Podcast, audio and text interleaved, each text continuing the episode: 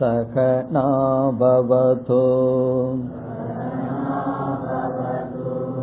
सख नो भुनक्थो सखभिर्यङ्कर वीर्यङ्करवावहै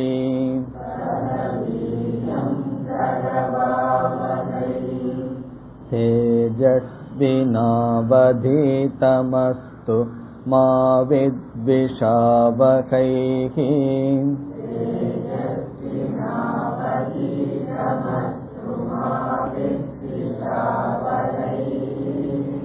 ॐ शान्ति शान्ति शान्तिः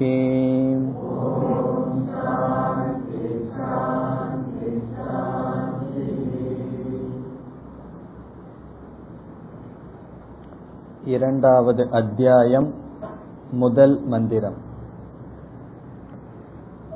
पराञ्चिखानि व्यधृणत् स्वयम्भूः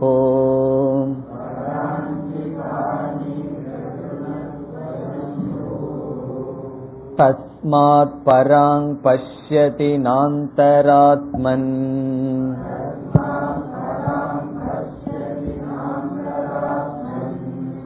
कश्चिद्धीरः प्रत्यगात्मानमैक्षते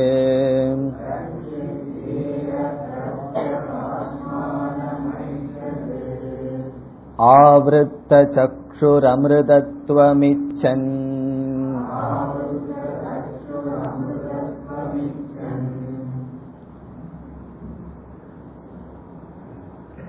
இந்த இரண்டாவது அத்தியாயத்தில் ஜீவ ஈஸ்வர ஐக்கியம் சாதனைகள் பலம். இந்த மூன்று கருத்துக்கள் வருகின்றது என்று நாம் பார்த்தோம். ஏற்கனவே முதலாவது அத்தியாயத்தில் பேசப்பட்ட கருத்துக்கள் தான் வேறு வேறு கோணங்களில் இவைகள் கூறப்படுகின்றது. ஜீவனை பல விதங்களில் விசாரம் செய்யப்படுகிறது. இங்கு மூன்று அவஸ்தைகளை எடுத்துக்கொண்டும் பஞ்ச கோஷங்களை எடுத்துக்கொண்டும் பிறகு திருக் திருஷ்ய விவேகம் அறிபவன் அறியப்படும் பொருள் என்ற முறையில் விசாரம் செய்யப்படுகின்றது. அதேபோல் ஈஸ்வரனையும் விசாரம் செய்யப்பட்டு ஜீவனுக்கும் ஈஸ்வரனுக்கும் உள்ள ஐக்கிய சம்பந்தம் கூறப்படுகிறது. அதைத் தொடர்ந்து சாதகர்களுக்கு இருக்க வேண்டிய சில சாதனைகள் மீண்டும் இங்கு கூறப்படுகின்றது. பிறகு ஞான பலம். இந்த ஞானத்தினால் என்ன பலன் அடையப்படுகின்றது என்பதும் பல கோணத்தில் கூறப்படுகின்றது. இதில் முதல் இரண்டு மந்திரங்கள் சாதனைகளை பற்றி பேசுகிறது என்று பார்த்தோம். சென்ற அத்தியாயத்தில் இறுதியில் யமதர்மராஜா கூறினார் மிக மிக சூக்ஷ்மமான புத்தி உடையவர்கள்தான் இந்த ஆத்மாவை அறிய முடியும். மந்த புத்தி உடையவர்களினால் இதை அறிய முடியாது என்று கூறினார். சூக்ஷ்ம புத்தி சூக்ஷ்ம என்றெல்லாம் கூறப்பட்டது. இந்த முதல் மந்திரத்தில் ஒருவன் சூக்ஷ்ம புத்தியை எதனால் இழந்து விடுகின்றான்? சூக்ஷ்ம புத்தியை அடையாமல் போவதற்கு என்ன காரணம் என்று கூறப்படுகிறது. இந்த காரணத்தை நாம் தெரிந்து கொண்டால் சூக்ஷ்ம புத்தியை நாம் அடையலாம். சூக்ஷ்ம புத்தியினுடைய துணை கொண்டு ஆத்ம தத்துவத்தை இறைவனை பற்றிய அறிவை நாம் அடைய முடியும். சென்ற வகுப்பில் ஆரம்பித்தோம்.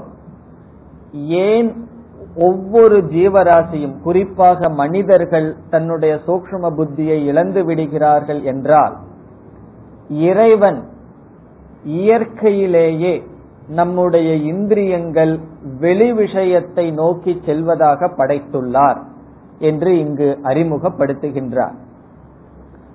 பராஞ்சி காணி காணி என்றால் இந்திரியங்கள். பராஞ்சி என்றால் வெளி விஷயங்கள் இந்திரியங்கள் ஐந்து ஞானேந்திரியங்கள் சுவாவமாகவே வெளி விஷயத்தை பார்ப்பதற்காக படைக்கப்பட்டுள்ளது.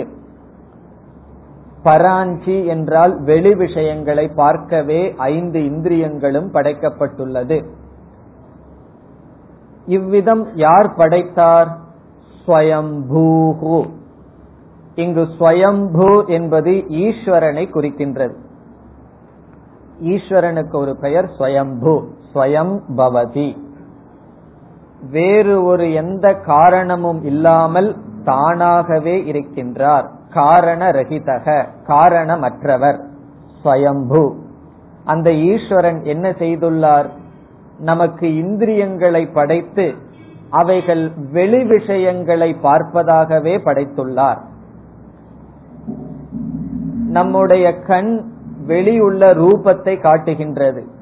காது வெளியே இருக்கின்ற சப்தத்தை பற்றி அறிவை கொடுக்கின்றது. மூக்கானது வாசனையை பற்றி அறிவை கொடுக்கின்றது. இவ்விதம் இந்திரியங்கள் வெளி விஷயத்தை அறிகின்றதே தவிர ஒருவன் இந்த இந்திரியத்திற்கு பின் இருந்து கொண்டு இவைகளுக்கு சாட்சியாக இருக்கின்றான் அந்த ஆத்மாவை இந்திரியம் பார்ப்பதில்லை. இந்த இந்திரியங்கள் எப்பொழுதும் வெளி விஷயங்களிலேயே பார்த்து கொண்டிருக்கின்றது. ஆகவே யாரும் ஆத்மாவை பார்ப்பதில்லை.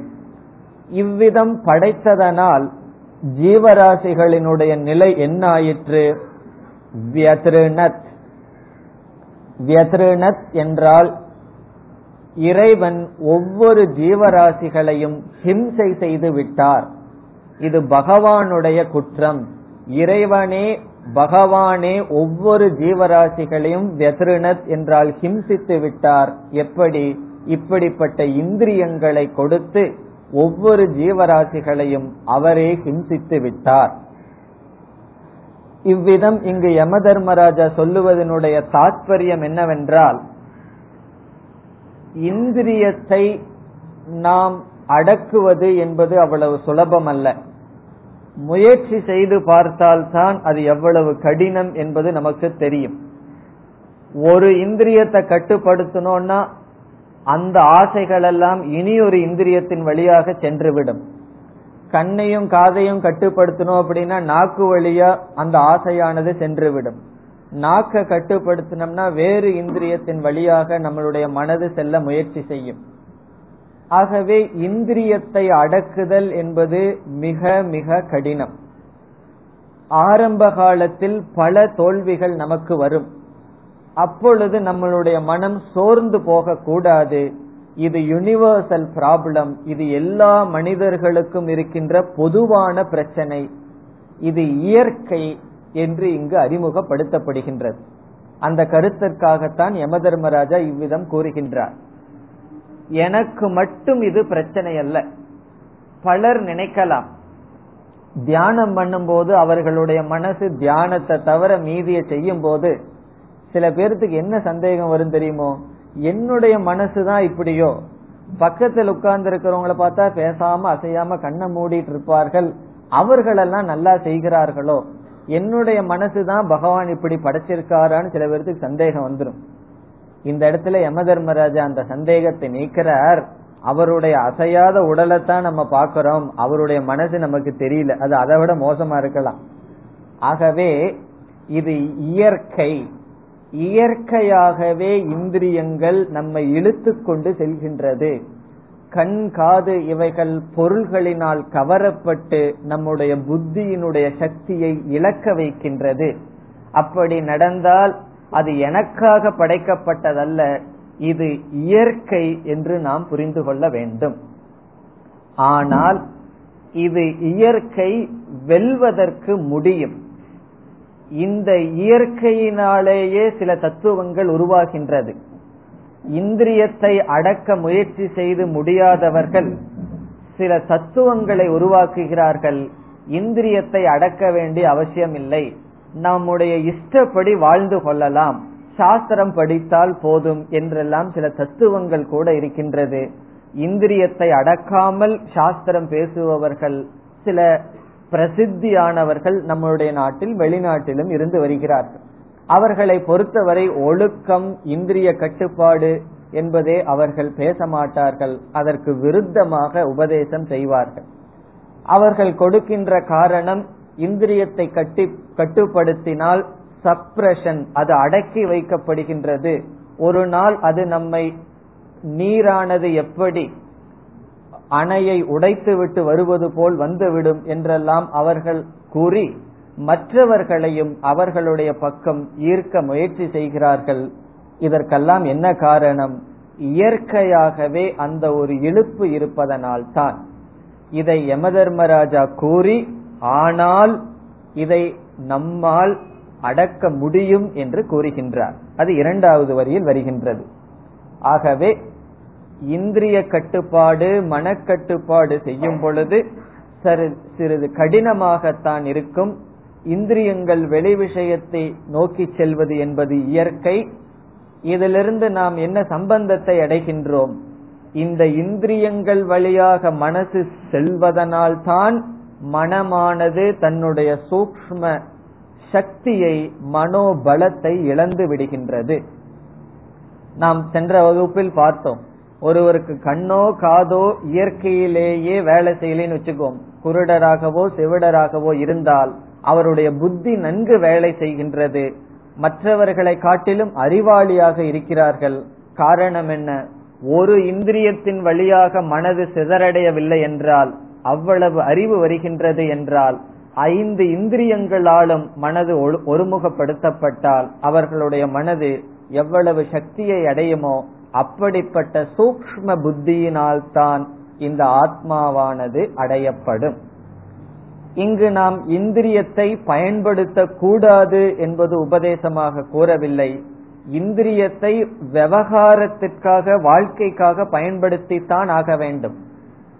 ஒருவரிடம் பேச வேண்டும் என்றால் நான் யாரையும் பார்க்க கூடாதுன்னு கண்ணை மூடிட்டு பேசாம இருக்கு பேச பேசணும் என்று கூறவில்லை.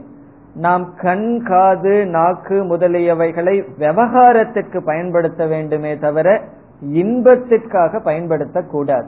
இன்பத்திற்காகவே பயன்படுத்தினால்தான் மனதானது சூக்ம சக்தியை மனோபலத்தை இழந்துவிடும். சூக்ம புத்தியானது நமக்கு இழந்துவிடப்படுகின்றது. ஆகவே இந்திரிய கட்டுப்பாடு என்பது கடினம் ஆனால் அது சாத்தியம். இந்திரியத்தினுடைய இயற்கையான தன்மையினால் தான் சூக்ம புத்தியானது ஒருவனுக்கு இல்லை என்பதுதான் தாத்பரியம் இந்த முதல் பகுதியில்.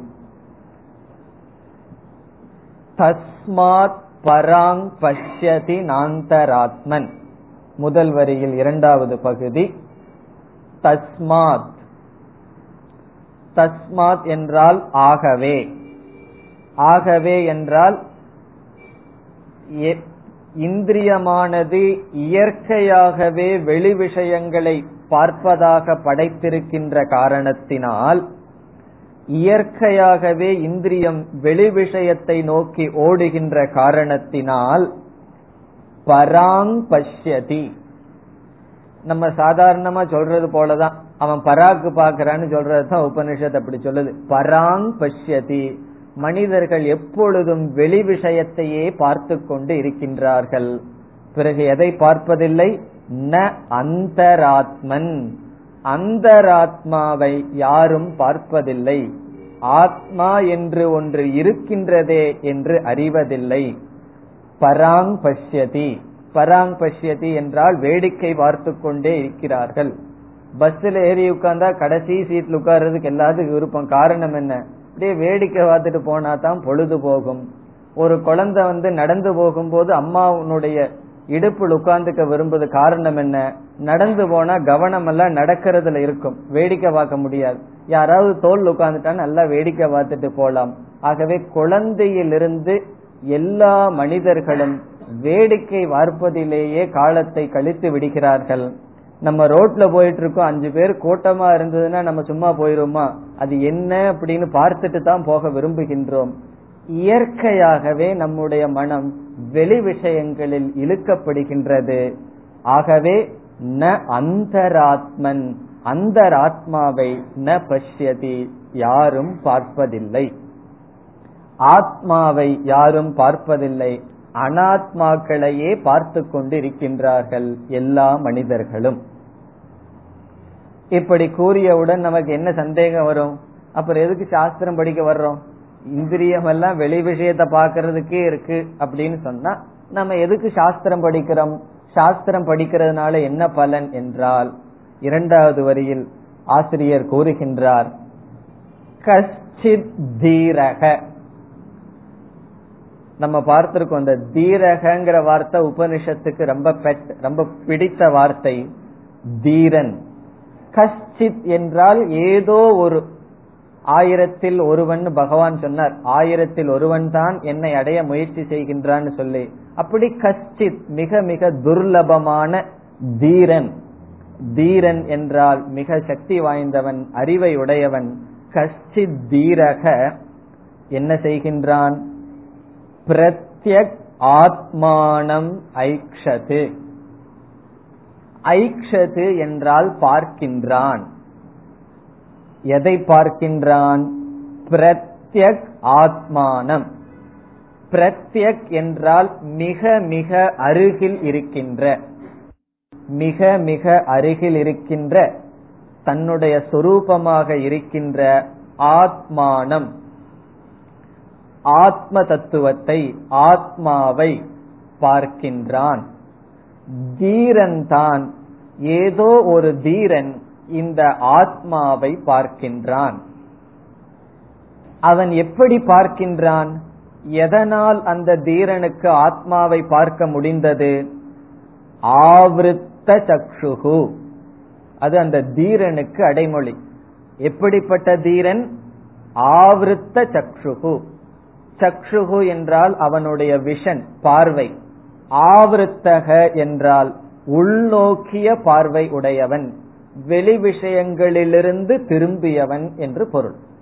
தன்னுடைய கவனத்தை வெளி விஷயங்களிலிருந்து திரும்புவதற்கு ஆவரணம். ஆவரணம் என்றால் மறைத்தல். அவனுடைய கவனம் வெளி விஷயத்திலிருந்து தன்னை தன்னிடம் வந்துவிட்டது. ஆவருத்த சக்ஷுகு. அதாவது வெளி விஷயங்களை பார்த்தல் என்பது கண்ணில மட்டும் பார்க்கிறது மட்டுமல்ல. நம்ம பக்கத்து வீட்டில் இருக்கிறவங்க கதையெல்லாம் தெரிஞ்சுக்கணும்னு கேட்கறது எல்லாமே பராஞ்சி காணி தான். நாலு பேர்த்துடைய கதையை கேட்போம். அவருடைய வீட்டுல என்ன நடக்குது? இவருடைய வீட்டுல என்ன நடக்குது? இந்த காசிப் இருக்கு. இத கேட்கறது எல்லாமே பராஞ்சி காணி தான். ஆவருத்த சக்ஷுகுனா யாரோ எப்படியோ போயிட்டு போறாங்க. எனக்கு என்ன ஆகுது? எனக்கு எதை தெரிஞ்சுக்கணுமோ அதை மட்டும் தெரிஞ்சுக்கணும் என்கின்ற நிலை. இந்த காதுக்கும் தேவையற்ற விஷயங்களை கொடுக்காமல் என்னுடைய வாழ்க்கைக்கு என்னுடைய மேன்மைக்கு எந்த அறிவு தேவையோ அதை மட்டும் வாங்கிக் கொள்கின்ற இது போன்ற கண்ணுக்கு எதை பார்த்தால் என்னுடைய வாழ்க்கை நடக்குமோ எதை சுவைத்தால் எதை சாப்பிட்டா என்னுடைய வாழ்க்கைக்கு தேவையோ இவ்விதம் ஐந்து இந்திரியங்களை விவகாரத்திற்கு மட்டும் பயன்படுத்தி தேவையற்ற விஷயங்களிலிருந்து தன்னை எடுத்துக்கொண்டவன் ஆவிருத்த சக்ஷுகு யார் தீரக தீரன்? இப்ப யார் தீரன்? ஆவிருத்த சக்ஷுகு தீரன். எதற்காக? இயற்கையாகவே ஓடுகின்ற இந்த இந்திரியங்களையும் மனதையும் கடினப்பட்டு கஷ்டப்பட்டு அடக்கி இந்த ஆத்மாவை பார்க்கின்றான் இந்த தீரன். எதை விரும்பி இந்த தியாகத்தை அவன் மேற்கொள்கின்றான்? இந்த உலகத்திலிருந்து அவன் தன்னிடம் வருகின்றான். அமிர்தத்துவம் இச்சன். கடைசி சொல் அமிர்தத்துவம் இச்சன். இச்சன் என்றால் விரும்பியவனாக. எதை? அமிர்தத்துவம். மரணமில்லா வாழ்க்கை. அமிர்தத்துவத்தை அடைய விரும்பி அவன் வெளி விஷயங்களிலிருந்து தன்னை விலக்கிக் கொண்டான். ஆவிருத்த சக்ஷுகு அமிர்தத்துவம் இச்சன். மரணமற்ற அமிர்தத்துவம் என்றால் மரணமற்ற மோக்ஷத்தை அடைய விரும்பியவனாக அவன் உலகத்திலிருந்து தன்னை விடுவித்துக் கொண்டான். வித்து டிராவல் என்று சொல்வது. வானப்பிரஸ்த ஆசிரமத்தினுடைய முதல் கடமையே இதுதான். தேவையில்லாத விஷயங்களிலிருந்து நம்மை விடுவித்துக் கொள்வதுதான் முதல் செய்ய வேண்டிய கடமை. காரணம் என்ன? இல்லறத்தில் இருக்கும் பொழுது செய்ய வேண்டிய கடமை எல்லாம் செஞ்சு முடிச்சதற்கு பிறகு இனி எதற்கு நமக்கு பொறுப்புகள் என்று எல்லா பொறுப்புகளையும் விட்டுவிட்டு எல்லா விஷயங்களிலும் எண்ணங்களை சிதறடையாமல் விட்டுவிட்டு தன்னிடம் வருவதுதான் அந்த ஆசிரமத்தினுடைய கடமை. இங்கு தீரன் எந்த ஆசிரமத்தில் இருந்தாலும் ஆவருத்த சக்ஷுகோ அமிர்தத்துவம் இச்சன். அமிர்தத்துவம் என்றால் மோக்ஷம். மோக்ஷத்தை விரும்பி என்ன செய்கின்றான்? பிரத்யக் ஆத்மானம் ஐக்ஷது. ஆத்மாவை அவன் பார்க்கின்றான். இந்த ஆத்மா என்ற சொல் பலமுறை நாம் கேட்டது. இந்த ஆத்மா என்ற சொல் எப்படி வந்தது என்றால் நான்கு வினை அடியிலிருந்து இந்த ஆத்மா என்ற சொல்லு உற்பத்தி ஆகின்றது. வினையடி என்று சொன்னால் ஆங்கிலத்தில் ரூட் என்று சொல்வது சமஸ்கிருதத்தில் தாது என்று சொல்வது. ஓடு நில் நட இவைகளெல்லாம் தமிழ்ல வினையடி ஒரு காலத்துல கிராமர் படிச்சு மறந்துருப்போம். அந்த ஓடுங்கிறது கூட கிரான்கிறத சேர்த்தனம்னா ஓடுகிறான் ஓடுகிறாள். ஆகவே எந்த ஒரு மைய பகுதி அதை வினையடி என்று சொல்வது. அதே போல சமஸ்கிருதத்தில் ஒவ்வொரு சொற்களும் ஒரு வினை அடியிலிருந்து தான் தோன்றியது. இந்த ஆத்மா என்ற சொல் நான்கு விதமான ரூட்டிலிருந்து வருகின்றது. ஒவ்வொரு ரூட்டிலிருந்து வரும் பொழுது ஒவ்வொரு பொருள். அந்த நான்கையும் இப்பொழுது பார்ப்போம். முதல் சொல் ஆப் வியாப்னோதி. ஆப் என்ற வினையடியிலிருந்து வருகின்றது. ஆப் என்றால் ஆப்னோதி வியாபிக்கின்றது என்று பொருள். வியாபிக்கின்றது எது முழுதும் வியாபித்திருக்கின்றதோ அது ஆத்மா. ஆப்னோதி இது ஆத்மா. இந்த ஆத்மாவினுடைய முதல் லட்சணம் எது எல்லா இடத்திலும் வியாபித்திருக்கின்றதோ அது ஆத்மா. காரணம் ஆத்மான்னு சொன்ன உடனே நம்ம என்ன நினைச்சுக்குவோம்? இந்த உடம்புக்குள்ள எங்கேயோ ஒரு இடத்துல ரொம்ப சின்னதா அணுவை போல உட்கார்ந்துட்டு இருக்கு அப்படின்னு நினைப்போம். ஆனால் ஆத்மாங்கிற சொல்லே வியாபகத்துவாத் ஆத்மா. எது வியாபித்திருக்கின்றதோ அது ஆத்மா. இரண்டாவது ஆதத்தே ஆதா என்கின்ற வினையடி. ஆதத்தே என்றால் எது எல்லாவற்றுக்கும் ஆதாரமாக இருக்கின்றதோ அது ஆத்மா. ஆதத்தே இது ஆத்மா. இந்த சரீரத்துக்கும் மனதிற்கும் எல்லாவற்றுக்கும் அதிஷ்டானமாக ஆதாரமாக எது இருக்கின்றதோ அது ஆத்மா. இப்ப ஆதாரமாக இருப்பது ஆத்மா.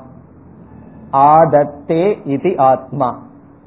மூன்றாவது சொல் அத்தி அத்தி என்றால் நேரடியான பொருள் உணவு உட்கொள்வது சாப்பிடுவது என்று பொருள். அத்து என்ற வினையடியிலிருந்து வருகின்றது. அத்தி என்றால் உணவு உட்கொள்வது. இந்த ஆத்மாவானது ஜீவஸ்வரூபமாக இருந்து விஷயங்களையெல்லாம் அனுபவித்துக் கொண்டிருக்கின்றது. ஆகவே ஆத்மா என்றால் சாட்சியாக எது விஷயங்களை அனுபவிக்கின்றதோ அது ஆத்மா. அத்தி விஷயான் இது ஆத்மா. எது விஷயங்களை ஜீவரூபமாக இருந்து கொண்டு எல்லா விதமான விஷயங்களையும் அனுபவித்துக் கொண்டிருக்கின்றதோ அது ஆத்மா. அத்தி இது ஆத்மா. நான்காவது சொல் அத் அத் அததே. என்றால் மூன்று காலத்திலும் எது இருக்கின்றதோ? சந்ததோ பாவக. மூன்று காலத்திலும் எது அழியாமல் இருக்கின்றதோ அது ஆத்மா. நான்கு பொருள் எது வியாபிக்கின்றதோ எது எல்லாவற்றுக்கும் ஆதாரமாக இருக்கின்றதோ எது எல்லா விஷயங்களையும் ஜீவஸ்வரூபமாக இருந்து அனுபவிக்கின்றதோ எது மூன்று காலத்திலும் இருக்கின்றதோ அது ஆத்மா. இப்படிப்பட்ட ஆத்மா சத்தியம் இந்த ஆத்மாவுக்கு அப்பாற்பட்ட அனைத்தும் நிலையற்றது என்பதுதான் ஆத்ம அனாத்ம விவேகம். இப்படிப்பட்ட ஆத்மாவை யார் பார்க்கிறார்கள்? தீரக எப்படிப்பட்டவன்? ஆவிருத்த சக்ஷுகோ. வெளி விஷயங்களிலிருந்து கவனத்தை திருப்பியவன். நம்மளுடைய கவனம் எப்பொழுது பார்த்தாலும் வெளி விஷயத்திலேயோ வீட்டுக்குள்ள என்ன நடந்துட்டு இருக்குங்கிறதுலயே இருந்ததுன்னு சொன்னா ஆத்மாவை பார்க்கறதுக்கு நேரம் இல்லை வெளி விஷயங்களை மறந்தோம். பிறகு அந்த காலத்தில் ஆத்ம தத்துவத்தை நாம் சிந்திக்க முடியும்.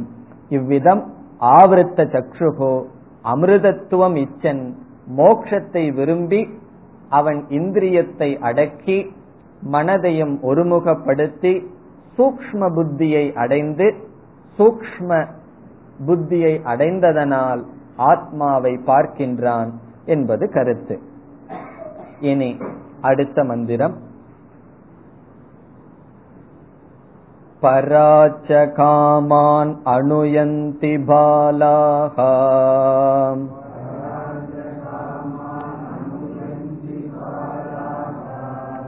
ते मृत्योर्यन्ति विततस्य पाशम्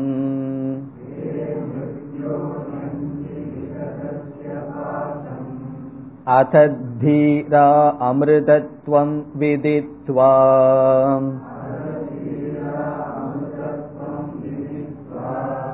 ध्रुवमध्रुवेष्विह नः प्रार्थयन्ते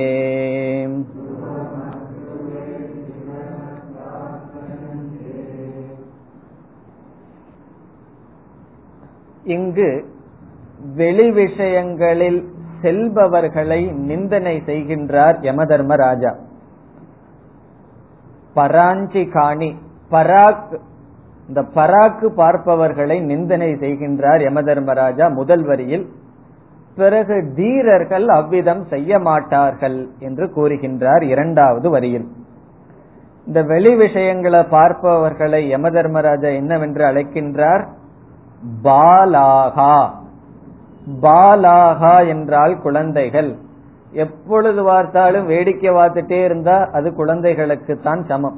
இந்த வேடிக்கை பார்க்கறது நாளுக்கு நாள் விஞ்ஞானம் அதிகமாக அதிகமாக என்ன ஆயிட்டு இருக்குன்னா வீட்டில் உட்கார்ந்துட்டே உலகத்தில் இருக்கிறது எல்லாத்தையும் வேடிக்கை பார்த்துட்டு இருக்கலாம். அந்த காலத்துல அமெரிக்காவில போய் வேடிக்கை பார்க்கணும்னா அமெரிக்காவுக்கு போய் தான் வேடிக்கை பார்க்கணும். இப்ப அப்படி இல்லை. இந்த டிவி எல்லாம் இருக்கு வீடியோ டிவி இதெல்லாம் வச்சுட்டு உலகத்தையே வேடிக்கை பார்த்துட்டு இருக்கலாம் நம்மளுடைய விஞ்ஞானம் என்ன பண்ணிட்டு இருக்குன்னா நம்மளுடைய சூக்ஷ்ம புத்தி எல்லாம் எடுத்துட்டு இருக்கிறதுக்கு தான் அது பயன்பட்டு கொண்டிருக்கின்றது. ஆகவே அவர்களெல்லாம் பாலாகா. பாலாகா பாலாகா என்றால் அவிவேகினக விவேகம் இல்லாதவர்கள். வாழ்க்கையில் காலத்தை எதற்கு பயன்படுத்த வேண்டும் என்று தெரியாதவர்கள்.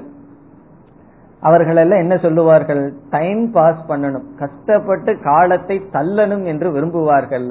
காலத்தை பயன்படுத்த வேண்டும் என்று அவர்களுக்கு தெரியாது. எங்கிட்டயே ஒருத்தர் வந்து கேட்டார் நீங்க டிவி எல்லாம் வச்சுக்கலையா? டைம் பாஸுக்கு என்ன பண்ணுவீங்க? அவருக்கு நான் என்ன பதில் சொல்றது?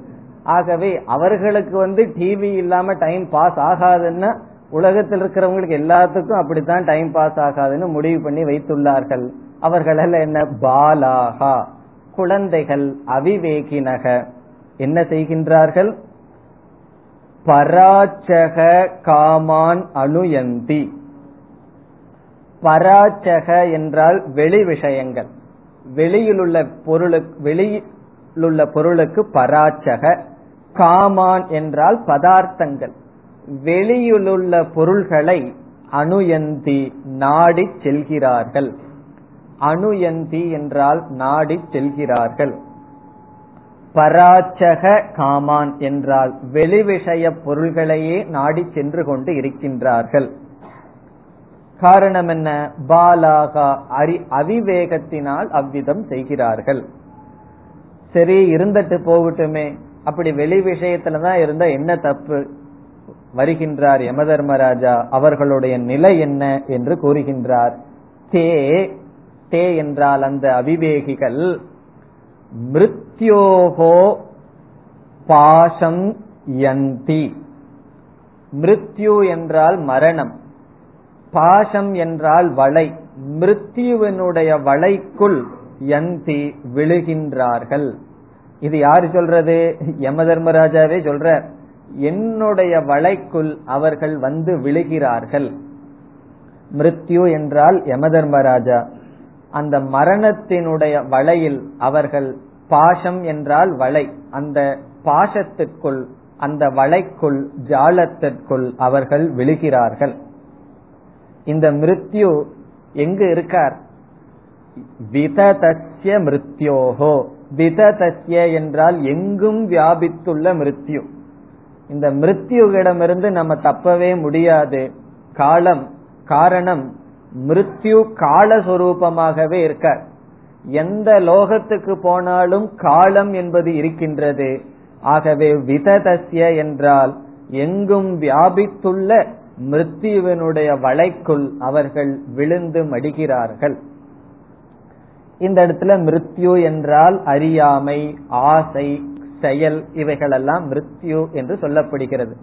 அவர்கள் அறியாமைக்குள் விழுகின்றார்கள். மிருத்யுவனுடைய பாசம் என்னவென்றால் நம்மளுடைய சரீரம் இந்திரியம் இவைகளை அடைதல் இவைகளை இழத்தல். புண்ணியம் பாபம் செஞ்சு உடம்பு அடையிறோம். பிறகு மீண்டும் பாப புண்ணியத்தை செய்து அதை இழக்கின்றோம். இவ்விதம் மீண்டும் பிறந்து பிறந்து இறப்பதுதான் பாசம் என்று சொல்லப்படுகிறது.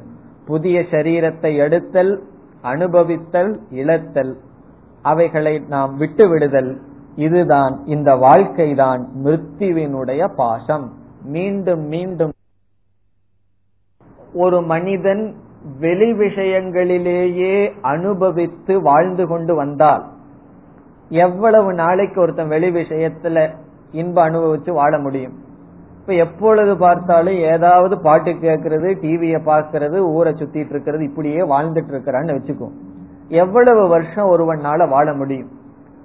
ஒருவன் எந்த இந்திரியத்தை போகத்துக்காக அதிகம் பயன்படுத்துகின்றானோ அந்த இந்திரியம் விரைவில் சக்தியை இழந்துவிடும்.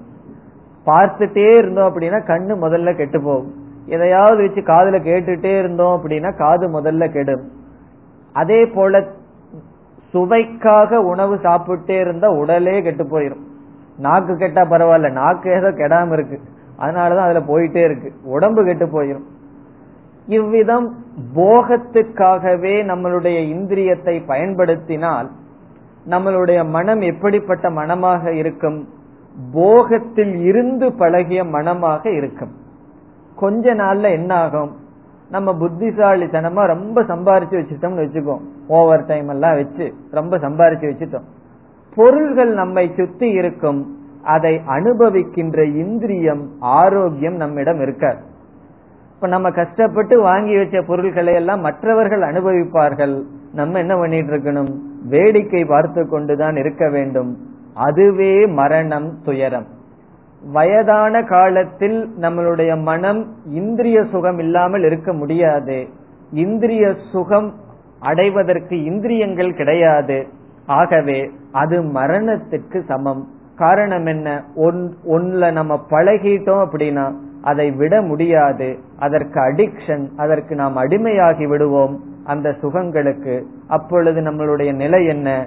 யம தர்மராஜா சொல்றார் அப்பொழுது நீ என்னுடைய பாசத்துக்குள் வலைக்குள் இருக்கின்றாய். ஆகவே வெளி விஷயங்களிலேயே இருந்து போகத்தை அனுபவிப்பவர்கள் இந்த பிறவியிலேயே கஷ்டப்படுகின்றார்கள். சில காலங்களுக்கு பிறகு. அல்லது அவர்கள் இறந்து பிறந்து இறந்து பிறந்து அவர்களுடைய வாழ்க்கை சம்சாரத்தில் இருக்கின்றது. இது எச்சரிக்கிறார். ஆகவே ஒருவன் வெளி விஷய போகத்திலிருந்து அறிவாளியானவன் தன்னை விலக்கிக் கொள்ள வேண்டும். இனி இரண்டாவது வரியில் அத அத என்றால் ஆன் த அதர் ஹேண்ட் அதாவது பாலர்கள் இல்லாமல் தீராகா ஆனால் தீரர்கள். முதல்ல வந்து பாலாகா என்று சொன்னார். இங்கு ஆனால் மற்றும் சிலர் தீரர்கள் அமிர்தத்துவம் விதித்துவா. அமிர்தத்துவம் என்றால் மோக்ஷம். எப்படிப்பட்ட மோக்ஷம்? துருவம் என்ற வார்த்தையை இங்கு சேர்த்திக் கொள்ள வேண்டும். துருவம் அமிர்தத்துவம். துருவம் என்றால் என்றுமுள்ள மோக்ஷத்தை. மரணமில்லா தன்மையை விதித்துவா. அதையவே வாழ்க்கையின் லட்சியமாக தெரிந்து கொண்டு அதை அறிந்து மோக்ஷத்தை தான் நாட வேண்டும். இந்திரிய போக வாழ்க்கை நிலையற்றது என்று அவர்கள் தெரிந்து கொண்டு. அமிர்தத்துவம் என்றால் பூரண திருப்தி பூரண சுகம். அது எப்படிப்பட்டது? துருவம் என்றும் உள்ள நிறைவு அதை அறிந்து. நமக்கு அமிர்தத்துவம் துக்கமில்லாத நிலை சில சமயங்கள்ல கிடைக்கும். ஆழ்ந்து உறங்கும் பொழுது நமக்கு துக்கமே கிடையாது. அதே சமயத்துல சொர்க்கத்துக்கெல்லாம் போனோம்னு வச்சுக்கோ புண்ணியம் எல்லாம் செய்து. அங்கு சொர்க்கத்துல அனுபவிக்கிற வரைக்கும் அமிர்தத்துவம். அங்கு வந்து சுகம் இருக்கும். ஆனால் அது துருவம் என்றும் இருப்பது அல்ல. புண்ணியம் தீர்ந்து விட்டால் நாம் அங்கிருந்து வந்து விட வேண்டும். அதே போல் உறக்கம் தெளிந்தால் நாம் மீண்டும் அந்த பழைய மனசோட தான் வர்றோம். உறங்குற வரைக்கும் எல்லாமே சாதுதான் ஒரு விதமான ராகத்வேஷம் கிடையாது ஒரே ஒரு மகிழ்ச்சி அமைதி. உறங்கி எழுந்ததற்கு பிறகு யார் மேல கோவிச்சுக்கு தூங்க போனோமோ எந்திரிச்ச உடனே அவங்க தான் மனசுல வந்து முதல்ல நிற்பார்கள். மீண்டும் துயரம் நமக்கு வரும். ஆகவே இங்கு அமிர்தத்துவம் நிறைவு மன நிறைவு என்பது துருவம். எப்பொழுதும் இருக்கின்ற பூர்ணமான அந்த நிலையை விதித்துவா அறிந்து இதை அறிந்து அதனால் அவர்கள் என்ன செய்வதில்லைன்னு சொல்ற. இதை தெரிஞ்சிட்டதுனால அவர்கள் என்ன செய்வதில்லை?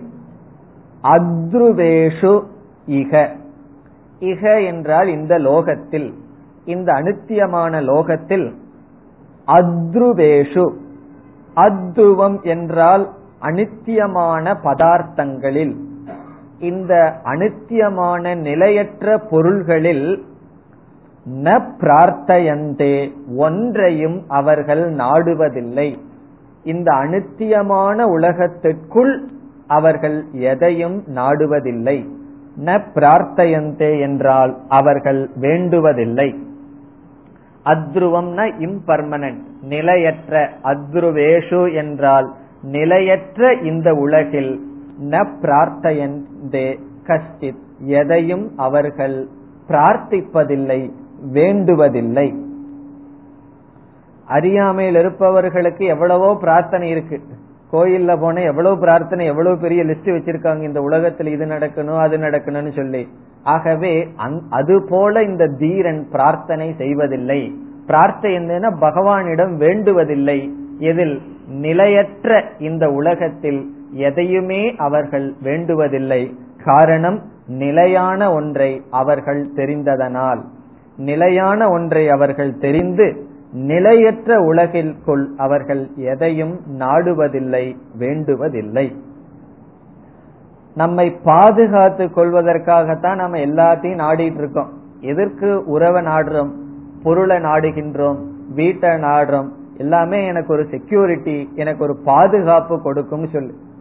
இதுல பெரிய ஆச்சரியம் என்னவென்றால் நாம எதை நாடுறோமோ அதுவே பாதுகாப்பு இல்லாம இருக்கு.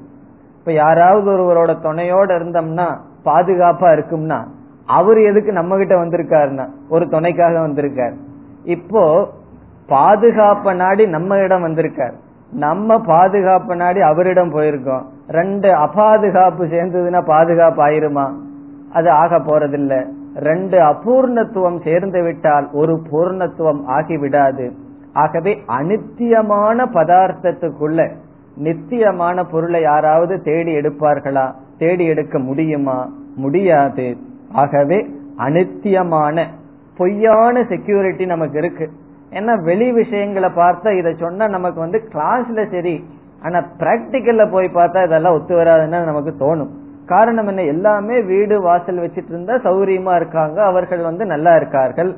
நம்ம வேதாந்தம் படிச்சுட்டு எல்லாத்தையும் விட்டுட்டு வந்தா என்ன நிலை ஆகிறது அப்படின்னு நமக்கு தோன்றும். இவைகளெல்லாம் ஒரு நம்மளுடைய லட்சியம் அல்ல என்பதுதான் கருத்து.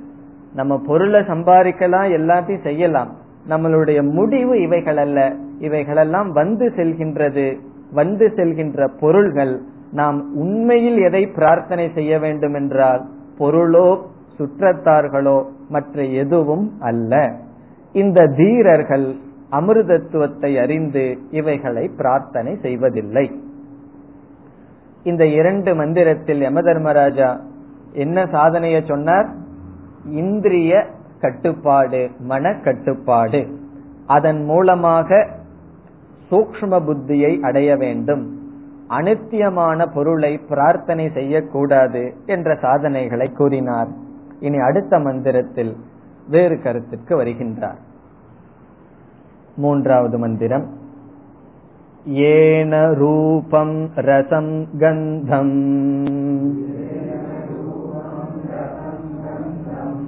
शब्दान् स्पर्शागुं च मैथुनान् एतेनैव विजानाति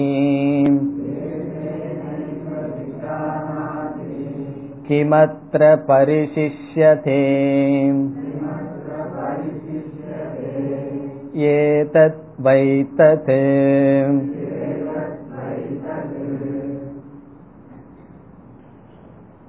மூன்றாவது மந்திரத்திலிருந்து இந்த பகுதி முடியும் வரை ஆத்ம ஞானமே பேசப்படுகின்றது சாதனை எல்லாம் இனிமேல் வர இந்த பகுதியில சில முக்கியமான நல்ல மந்திரங்கள் வர இருக்கின்றது. ஆத்ம ஞானம் அல்லது ஜீவ பிரம்ம ஐக்கியம் பல கோணங்களில் பேசப்படுகின்றது. இந்த உலகம் எப்படி இல்லை என்றும் பேசப்படுகின்றது. யமதர்மராஜா சொல்ல போறார் நேக நானாஸ்தி கிஞ்சன ஒண்ணுமே இல்லை அப்படின்னு சொல்லி இந்த உலகத்தையே நெகேட் பண்ண போறார். இல்லை என்று சொல்ல போகின்றார்.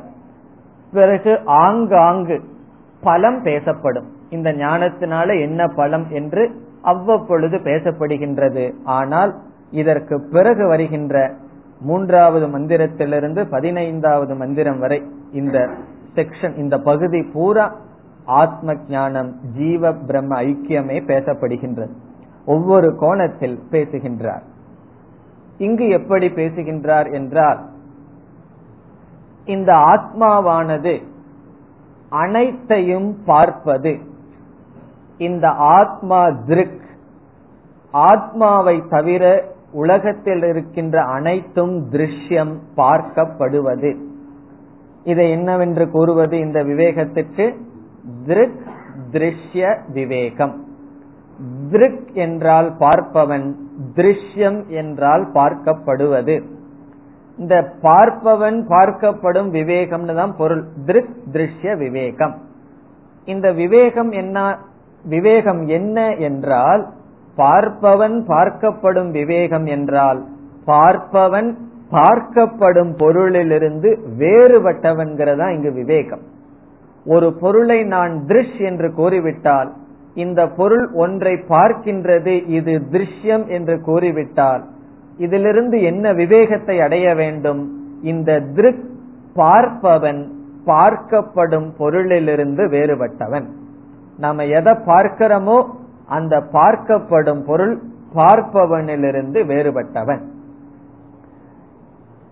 இவ்விதம் விவேகம் செய்து ஆத்மாவை இந்த அனாத்மாவிலிருந்து நாம் பிரிப்பதற்கு பயன்படு பயன்படுத்தப்படுகின்றது இந்த விவேகம். இதில் இந்த வெளி விஷயங்களை எல்லாம் இப்ப இந்த புஸ்தகத்தை நான் பார்க்கிறேன். புஸ்தகம் என்னால் பார்க்கப்படுகிறது. ஆகவே நான் புஸ்தகம் இல்லை. இதை தெரிஞ்சுக்கிறதுக்கு ரொம்ப அறிவு தேவையில்லை. கொஞ்சம் இதையும் தெரிஞ்சுக்கிறதுக்கு அறிவு வேணும். ஆனாலும் ஓரளவுக்கு அறிவு இருந்தா நம்ம புரிஞ்சுக்கலாம். நம்ம உடம்புக்கு அப்பாற்பட்டு இருக்கிறதையெல்லாம் நம்ம ரொம்ப சுலபமா புரிஞ்சுக்கலாம் திருக் திருஷ்ய விவேகத்துல. எங்க கஷ்டம் வருதுன்னு சொன்னா சாஸ்திரதான் சாஸ்திரம் வந்து வெளி விஷயத்தோட திருக் திருஷ்ய விவேகத்தை நிறுத்தி இருந்தா பரவாயில்ல. அப்படியே இந்த உடம்புக்கு வேற வந்துடுது. நம்முடைய உடலை பார்த்து இந்த உடலை நீ அறிகிறாயா இல்லையா? இந்த இடத்துல பார்த்தல் என்றால் அறிதல் என்று பொருள். கண்ணுல பாக்குறதுன்னு மட்டும் பொருள் அல்ல. அறிகின்றாயா அறிதல். இந்த உடலை நீ அறிகின்றாயா இல்லையான்னு நம்மளிடம் கேள்வியை கேட்குது. நம்ம என்ன சொல்றோம்? நல்லா தெரிகின்றது. என் உடலும் எனக்கு நன்றாக தெரிகின்றது. நான் உடலை அறிகின்றேன்.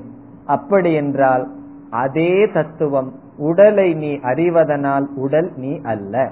காரணம் என்ன? உடலை நீ அறிகின்றாய். உடல்லிருந்து தான் பிரச்சனையா ஆரம்பிக்கும். நம்ம வந்து ஒத்துக்குவோம். அறிவு பூர்வமா ஒத்துக்குவோம். அனுபவ பூர்வமா ஒத்துக்க முடியாத மாதிரி நமக்கு தெரியும். பிறகு அது மட்டுமல்ல இந்திரியங்களை நீ அறிகின்றாயா? எனக்கு கண்ணு நல்லா பார்க்க தெரியுதா இல்லையான்னு எனக்கு தெரிகின்றதா இல்லையா? நம்ம வந்து ஐ டெஸ்ட் பண்ணும்போது கேட்கிற தெரியுதா இல்லையான்னு சொல்லி. நம்மளுடைய பவர் நமக்கு தான் தெரியும். அந்த டாக்டருக்கு ஒன்றும் தெரியாது.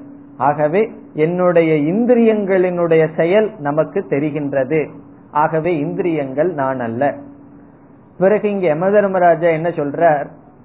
நம்மளுடைய ஆசை கோபம் முதலிய உணர்வுகள் சுகம் துக்கம் முதலிய உணர்வுகள் அந்த உணர்வும் நானும் ஒன்று என்றுதான் நாம் நினைத்து வருகின்றோம். இப்போ ஒரு சந்தோஷமான ஒரு நிகழ்ச்சி வந்து நான் சந்தோஷமா இருந்தேன்னா நான் என்ன சொல்றோம்? என்னுடைய மனசு சந்தோஷமா இருக்கு நான் சந்தோஷமா இல்லைன்னா சொல்றோம் நான் சுகமாக இருக்கின்றேன். ஒரு ஒரு சுகமான பதார்த்தத்தை சாப்பிடும் பொழுது சுவையான பதார்த்தத்தை சாப்பிடும் போது என்ன சொல்றோம்? எனக்கு சுவையாக இருந்தது நான் இப்பொழுது ஆனந்தமாக இருக்கின்றேன்னு சொல்றோம். இங்க என்ன சொல்றார் யம தர்மராஜா? அந்த ஆனந்தமும் உனக்கு அறியப்படுவதனால் அந்த விஷய சுகம் வேறு ஆத்மா வேறுன்னு பிரிக்கிறார். ரொம்ப கஷ்டமானதுதான். இருந்தாலும் திருக் திருஷ்ய விவேகத்தில் நாம் இவ்விதம் பிரிக்க முடியும். இவ்விதம் அறியப்படுகின்ற நான் அறிய அறிகின்ற நான் அறியப்படுகின்ற சரீரம் மனம் புத்தி இவைகள் எல்லாவற்றுக்கும் மனதில் தோன்றுகின்ற சுகம் துக்கம் இவைகளிலிருந்தும் நான் வேறுபட்டவன் என்று முதலில் கூறி பிறகு இந்த சைத்தன்ய சொரூபமான அறிவு சொரூபமான ஆத்மாவே பரபிரம்ம என்று ஐக்கியப்படுத்துகின்றார். இதுல நமக்கு என்ன சந்தேகம் வரலாம்னு சொன்னா இந்த உடலுக்கு வரும் பொழுது ஒரு வேறுபாடு இருக்கின்றது. அதாவது இந்த புஸ்தகம் நான் அல்ல என்பதுல நமக்கு சந்தேகம் இல்லை. காரணம் என்னன்னா இந்த புஸ்தகத்தை நீங்க எடுத்து கிழிச்செறிஞ்சீங்கன்னு வச்சுக்கோ. யாருக்காவது திடீர்னு கோபம் வந்து போர் அடிச்சிட்டு இருக்காருன்னு இந்த புஸ்தகத்தை கிழிச்சு போட்டீங்க. என்னுடைய உடம்பு கிழிக்கப்படுகின்றதா? கிடையாது. ஆனால் யாராவது என்னுடைய உடம்புல வந்து ஒரு குச்சியில தாக்கினால் என்னுடைய உடம்புல வழி வருகின்றது அது எனக்கு வருகின்றது. ஆகவே வெளி விஷயங்கள் நான் அல்ல அப்படிங்கறதுல சந்தேகம் இல்லை. காரணம் வெளி விஷயங்கள்ல ஒரு பாதிப்பு வரும் பொழுது எனக்கு வந்த மாதிரி எனக்கு தெரியல. ஆனா இந்த உடல் இந்திரியம் மனம் இதுக்கு பாதிப்பு வரும் பொழுதுதானே நான் பாதிக்கப்படுகின்றேன். ஆகவே இது எப்படி நான் அல்ல என்பதுதான் கேள்வி. அதுக்கு சாஸ்திரம் என்ன பதில் சொல்கின்றது? வெளி விஷயங்கள் வெளி விஷயங்கள் பாதிக்கப்பட்டால் நீ பாதிக்கப்படுவதில்லை என்பது பொய் கிடையாது. இன்னைக்கு எனக்கு இந்த புஸ்தகத்து மேல ரொம்ப அட்டாச்மெண்ட் இருந்ததுன்னு வச்சுக்கோ. நீங்க கிழிச்சு போட்டா நான் என்ன பண்ணுவேன்? வருத்தப்படுவேன். இப்ப உங்களுடைய வீட்டை போய் யாராவது இடிச்சிட்டு இருக்காங்கன்னு வச்சுக்கோ. அது அது திருஷ்யம் சொல்லிட்டு உட்கார்ந்துட்டு இருக்க முடியுமா? முடியாது. அதே பக்கத்து வீட்டில் இருக்கிறவங்களை இடிச்சா அது திருஷ்யம். அது என்னால பார்க்கப்படுது. ஆகவே வெளி விஷயங்களாக இருந்தாலும் எந்த பொருள்ல நான் சம்பந்தம் வைக்கிறேனோ அந்த பொருள் நாசம் அடைஞ்சா எனக்கு துயரம் வரும். வெளி விஷயமாகவே இருக்கட்டும் புஸ்தகமாகவே இருக்கட்டும் அல்லது எந்த பொருளோடு என்னுடைய அபிமானம் அங்கு வைக்கப்படுகிறதோ அந்த பொருள் வெளி விஷயமாக இருந்தாலும் அந்த பொருளுக்கு ஒரு நஷ்டம் வந்தா எனக்கு நஷ்டம் வந்திருக்கு. அதனாலதான் நம்மளுடைய குழந்தைக படிக்கலன்னு சொன்னோன்னே நமக்கு அவ்வளவு வருத்தமா இருக்கு. பக்கத்து வீட்டு குழந்தை படிக்கலன்னா நம்ம ஏதாவது வருத்தப்படுறோமா? காரணம் என்ன? என்னோடு எது சம்பந்த நான் படுத்துகின்றேனோ அதிலிருந்து தான் எனக்கு சுகமும் துக்கமும் வருகின்றது. அதே போல இந்த உடல்லையும் எனக்கு சம்பந்தம் இருப்பதனால் அந்த நான்கிற ஆத்மா இந்த உடல்லையும் சம்பந்தப்படுவதனால் தான் இந்த உடலுக்கு ஒரு அவமானம் வரும் பொழுது அல்லது கஷ்டம் வரும் பொழுது எனக்கு வந்துள்ளது என்று நான் கூறுகின்றேன். ஆகவே இந்த உடலும் வெளி விஷய பொருளும் எந்த விதத்தில் வேறுபடுவதில்லை. நம்மளுடைய துயரத்திற்கு காரணம் இந்த உடல் நானாக இருப்பதல்ல. இந்த உடலில் நான் என்கின்ற புத்தி இருப்பதுதான். இந்த உடலில் மீது எனக்கு இருக்கின்ற அபிமானம் சம்பந்தம் தான் காரணமே தவிர இந்த உடல் நானாக இருப்பதனால் துயரம் வருவதில்லை. இதை நம்ம புரிஞ்சுட்டோம் அப்படின்னா திருக் திருஷ்ய விவேகத்துல எந்த ஸ்பீடு பிரேக்கர் இல்லாம போயிடலாம் இல்லைன்னா வெளி விஷயத்து வர்ற வரைக்கும் திருக் திருஷேகம் பண்ணிடுவோம் உடம்புக்கு வந்த உடனே கொஞ்சம் நின்றுருவோம் அது எப்படி உடம்பு நான் அல்ல? இதை நம்ம புரிந்து கொண்டால் என்னுடைய அபிமானம் தான் துயரத்திற்கு காரணம் என்று புரிந்து கொண்டால் அட் ஒன்ஸ் உடல் மனம் புத்தி இவைகள் எல்லாவற்றையும் திருஷ்யம் அனுபவிக்கப்படுகின்றது என்று நாம் விட்டுவிடலாம். பிறகு இனி ஒரு சந்தேகம். நான் அறிபவன் சொல்லும் பொழுது என்னுடைய மனசுதானே அறிகின்றது. மனம் கண்கள் அல்லது புத்தி இல்லாம அறிபவன்கிறத நான் ஒருத்தனை பார்க்கலையே என்று கூறினால் அந்த மனம் புத்தி இவைகள் ஒரு கருவியாக இருக்கின்றது. அவைகள் எல்லாமே ஜடம் என்று புரிந்து கொள்ள வேண்டும். மனசும் ஜடம் புத்தியும் ஜடம். அறிவாக இருக்கின்ற ஒரே ஒரு தத்துவம் ஆத்மா. ஆகவே நான் ஆத்மாவாக இருந்து கொண்டு மனம் புத்தியினுடைய துணை கொண்டு நான் மற்ற விஷயங்களை அறிகின்றேன். மனதையும் புத்தியையும் மனதினுடைய துணை கொண்டே அறிகின்றேன். ஆகவே மனம் புத்தி ஒரு கருவியாக இருந்து அனைத்தையும் அறிகின்றது. மனம் புத்தியே மனதையும் அறிகின்றது. உண்மையில் அறிபவன் ஆத்மா. ஆத்மாவுக்கு அறியாத விஷயம் என்று ஒன்று கிடையாது. இந்த கருத்தை தான் இங்கு கூறுகின்றார். இப்பொழுது மந்திரத்திற்குள் செல்லலாம். ஏன. ஏன என்றால் எந்த சைத்தன்யத்தினால். பிறகு இரண்டாவது வரியில முதல் வரியில் இருக்கு ஏதேன. அதையும் சேர்த்திக்கணும். ஏன ஏதேன. எந்த இந்த சைத்தன்யத்தினால். ஏன ஏதேன. ஏன் இப்படி சொல்றாருன்னா இந்த சைத்தன்யம் நானாகவே இருக்கின்றேன். மிக மிக அருகில் இருக்கின்றது. ஆகவே ஏன எந்த இந்த சைத்தன்யத்தினால் முதல் வரையில ஒரு லிஸ்ட் கொடுக்கிறார். என்னென்னலாம் அறியப்படுகின்றது இந்த சைத்தன்யத்தினால் ஆத்மாவினால்? ரூபம். நாம பார்க்கிற ரூபமெல்லாம் எந்த சைத்தன்யத்தினால் அறியப்படுகின்றது ஆத்மாவினால் அறியப்படுகின்றது. பிறகு ரசம்.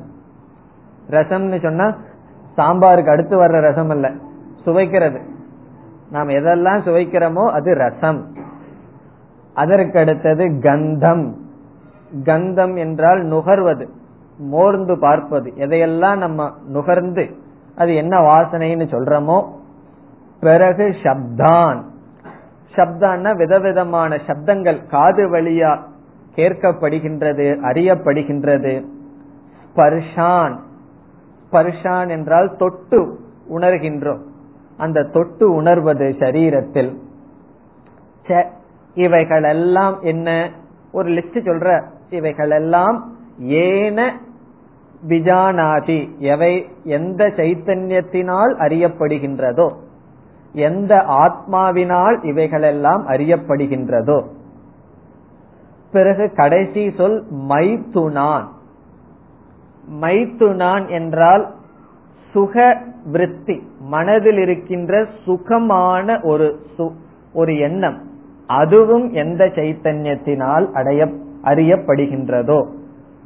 மைத்துனம் என்றால் இந்திரியம் விஷயங்களோடு சம்பந்தம் வைப்பதனால் மனதில் ஏற்படுகின்ற சுகத்திற்கு மைத்துனம் என்று பெயர். சுக பிரத்யக சுக விருத்திகி மனதில் இருக்கின்ற சுகம். எப்படிப்பட்ட சுகம்? விஷயங்களோடு சம்பந்தம் வைப்பதனால் வருகின்ற சுகம். ஆத்மா சுகஸ்வரூபம்ங்கிறது வேற. அது அனுபவ ஜென்ய சுகம் அல்ல. இந்திரியமும் பொருளும் சேர்வதனால் வருகின்ற சுகம் அல்ல அது சுகஸ்வரூபம். இங்கு மைத்துனம் என்றால் ஷரீரம் பொருள்கள் இவைகளினுடைய சேர்க்கையினால் வருகின்ற மனதில் தோன்றுகின்ற சுக பிரத்யக சுக விஷயம் இதுவும் எந்த சைத்தன்யத்தினால் அறியப்படுகின்றதோ.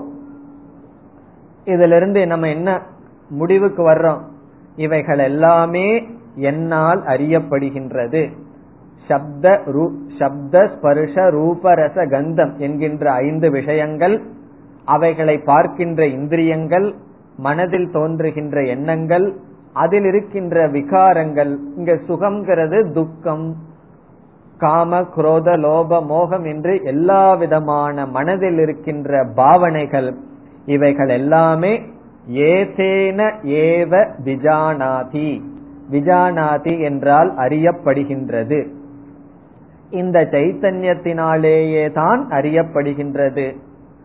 பிறகு யம தர்மராஜா ஒரு கேள்வி கேட்கிறார். கிமத்ர பரிசிஷ்யதே. பரிசிஷ்யத்தைனா லெப்ட் அவுட் மீதி இருக்கிறது. கிமத்ர என்றால் சைத்தன்யத்திற்கு அறியாத விஷயமாக இங்கு வேறு என்ன பாக்கி இருக்கின்றது? எல்லாமே சைத்தன்யத்திற்கு ஆத்மாவுக்கு அறியப்படும் விஷயமாகவே இருக்கின்றது. அத்ர என்றால் இங்கு கிம் பரிசிஷ்யதே என்றால் ஆக்ஷேபார்த்தை கிமபி ந. எந்த பொருளும் ஆத்மாவினால் அறியப்படாததாக இல்லை. ஆகவே ஆத்மா சர்வஜக ஆத்மா அனைத்தும் அறிவது அல்லது சாஸ்திரத்தில் இனி ஒரு பிரசித்தமான சொல் ஆத்மாவுக்கு சாட்சி என்று சொல்லப்படுகிறது. சர்வ சாட்சி எல்லாவற்றையும் சாட்சியாக இருந்து பார்க்கின்றது. ஆத்மாவ ஆத்மா அறியாமல் எந்த பொருளும் கிடையாது. ஆத்மாவினுடைய அறிவுக்கு உட்பட்டுதான் அனைத்தும் இருக்கின்றது. பரிசிஷ்யத்தைனா என்ன பாக்கி இருக்கு மீதி இருக்கு? ஆத்மாவினால் அறியப்படாதது என்ன இருக்கின்றது? எதுவும் கிடையாது.